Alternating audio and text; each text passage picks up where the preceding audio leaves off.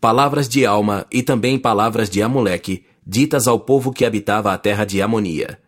Eles são aprisionados e, pelo milagroso poder de Deus que estava neles, são libertados, segundo o registro de alma. Abrangem os capítulos 9 a 14.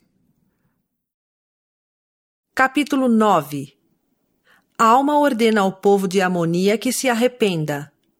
O Senhor será misericordioso para com os Lamanitas nos últimos dias. Se os nefitas abandonarem a luz, serão destruídos pelos Lamanitas. O Filho de Deus logo virá. Ele redimirá os que se arrependem, são batizados e têm fé em seu nome. Aproximadamente 82 a.C. E novamente eu, Alma, tendo sido ordenado por Deus a levar comigo a moleque para pregar outra vez a esse povo, ou seja, o povo que estava na cidade de Amonia, Aconteceu que quando principiei a pregar-lhes, eles começaram a contender comigo, dizendo: Quem és tu? Supões que acreditaremos no testemunho de um homem, ainda que nos anuncie que a terra deixará de existir? Ora, não entendiam as palavras que diziam, pois não sabiam que a terra deixaria de existir. E disseram também: Não acreditaremos em tuas palavras, mesmo que profetizes que esta grande cidade será destruída em um dia. Ora, eles não sabiam que Deus podia fazer obras tão maravilhosas porque eram duros de coração e obstinados. E perguntaram: Quem é Deus que não envia a este povo mais autoridade do que um só homem para declarar-lhes a veracidade de coisas tão grandes e maravilhosas? E eles avançaram para agarrar-me, mas eis que não o fizeram. E enfrentei-os com muita ousadia para declarar-lhes, sim, testifiquei-lhes ousadamente, dizendo: Ó vós, geração iníqua e perversa, como vos haveis esquecido da tradição de vossos pais? Sim, quão rapidamente vos haveis esquecido dos mandamentos de Deus. Não vos lembrais de que nosso pai, Lei, foi trazido de Jerusalém pela mão de Deus? Não vos lembrais de que todos foram por ele guiados no deserto? E haveis esquecido tão rapidamente quantas vezes ele libertou nossos pais das mãos de seus inimigos e evitou que fossem destruídos, até mesmo pelas mãos de seus próprios irmãos? Sim, e se não fosse por seu incomparável poder e sua misericórdia e sua longanimidade para conosco, teríamos inevitavelmente sido varridos da face da terra há muito tempo, e teríamos sido, talvez, condenados a um estado de interminável miséria e angústia. Eis que agora eu vos digo que ele ordena que vos arrependais. E se não vos arrependerdes, não podereis de maneira alguma herdar o reino de Deus. Mas eis que isto não é tudo. Ele vos ordenou que vos arrependesseis, pois do contrário, ele vos varrerá completamente da face da terra. Sim, visitar-vos-á em sua ira e não se desviará em sua ardente ira. Eis que não vos lembrais de suas palavras a lei, dizendo: se guardardes meus mandamentos, prosperareis na terra? E ainda, se não guardardes meus mandamentos, sereis afastados da presença do Senhor? Ora, eu quisera que vos lembrasseis de que, como os lamanitas não guardaram os mandamentos de Deus, foram afastados da presença do Senhor. Ora, vemos que a palavra do Senhor foi confirmada neste ponto e os lamanitas foram afastados de sua presença desde o começo de suas transgressões na terra. Não obstante, Digo-vos que o dia do julgamento será mais tolerável para eles do que para vós, se permanecerdes em vossos pecados.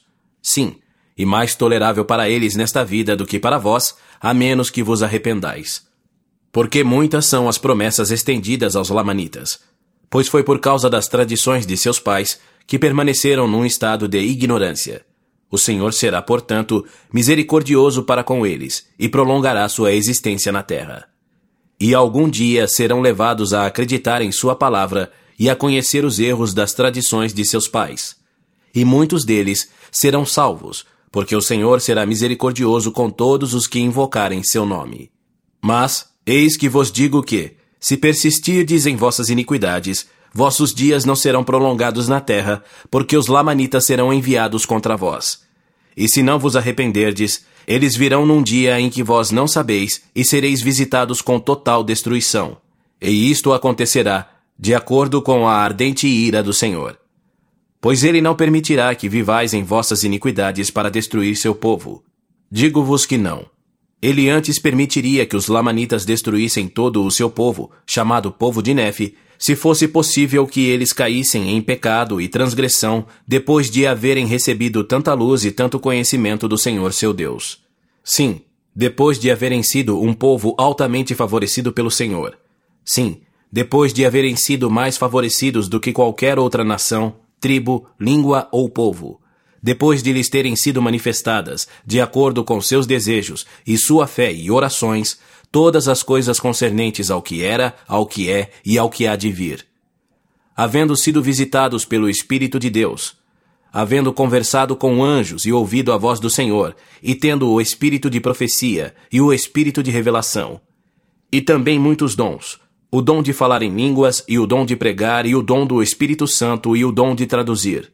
Sim, e depois de haverem sido libertados por Deus da terra de Jerusalém pela mão do Senhor, tendo sido salvos da fome e de doenças e de todo tipo de enfermidades de toda espécie, e tendo sido fortalecidos em batalhas para que não fossem destruídos, tendo sido libertados do cativeiro vez após vez, e tendo sido protegidos e preservados até agora e prosperaram até se enriquecerem de todas as coisas.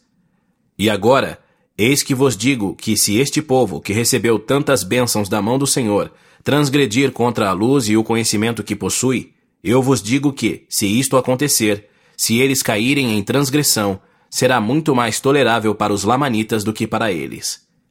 Pois eis que as promessas do Senhor se estendem aos Lamanitas, mas não a vós, se transgredirdes Pois não prometeu expressamente o Senhor e firmemente decretou que, se vos rebelardes contra ele, sereis completamente varridos da face da terra?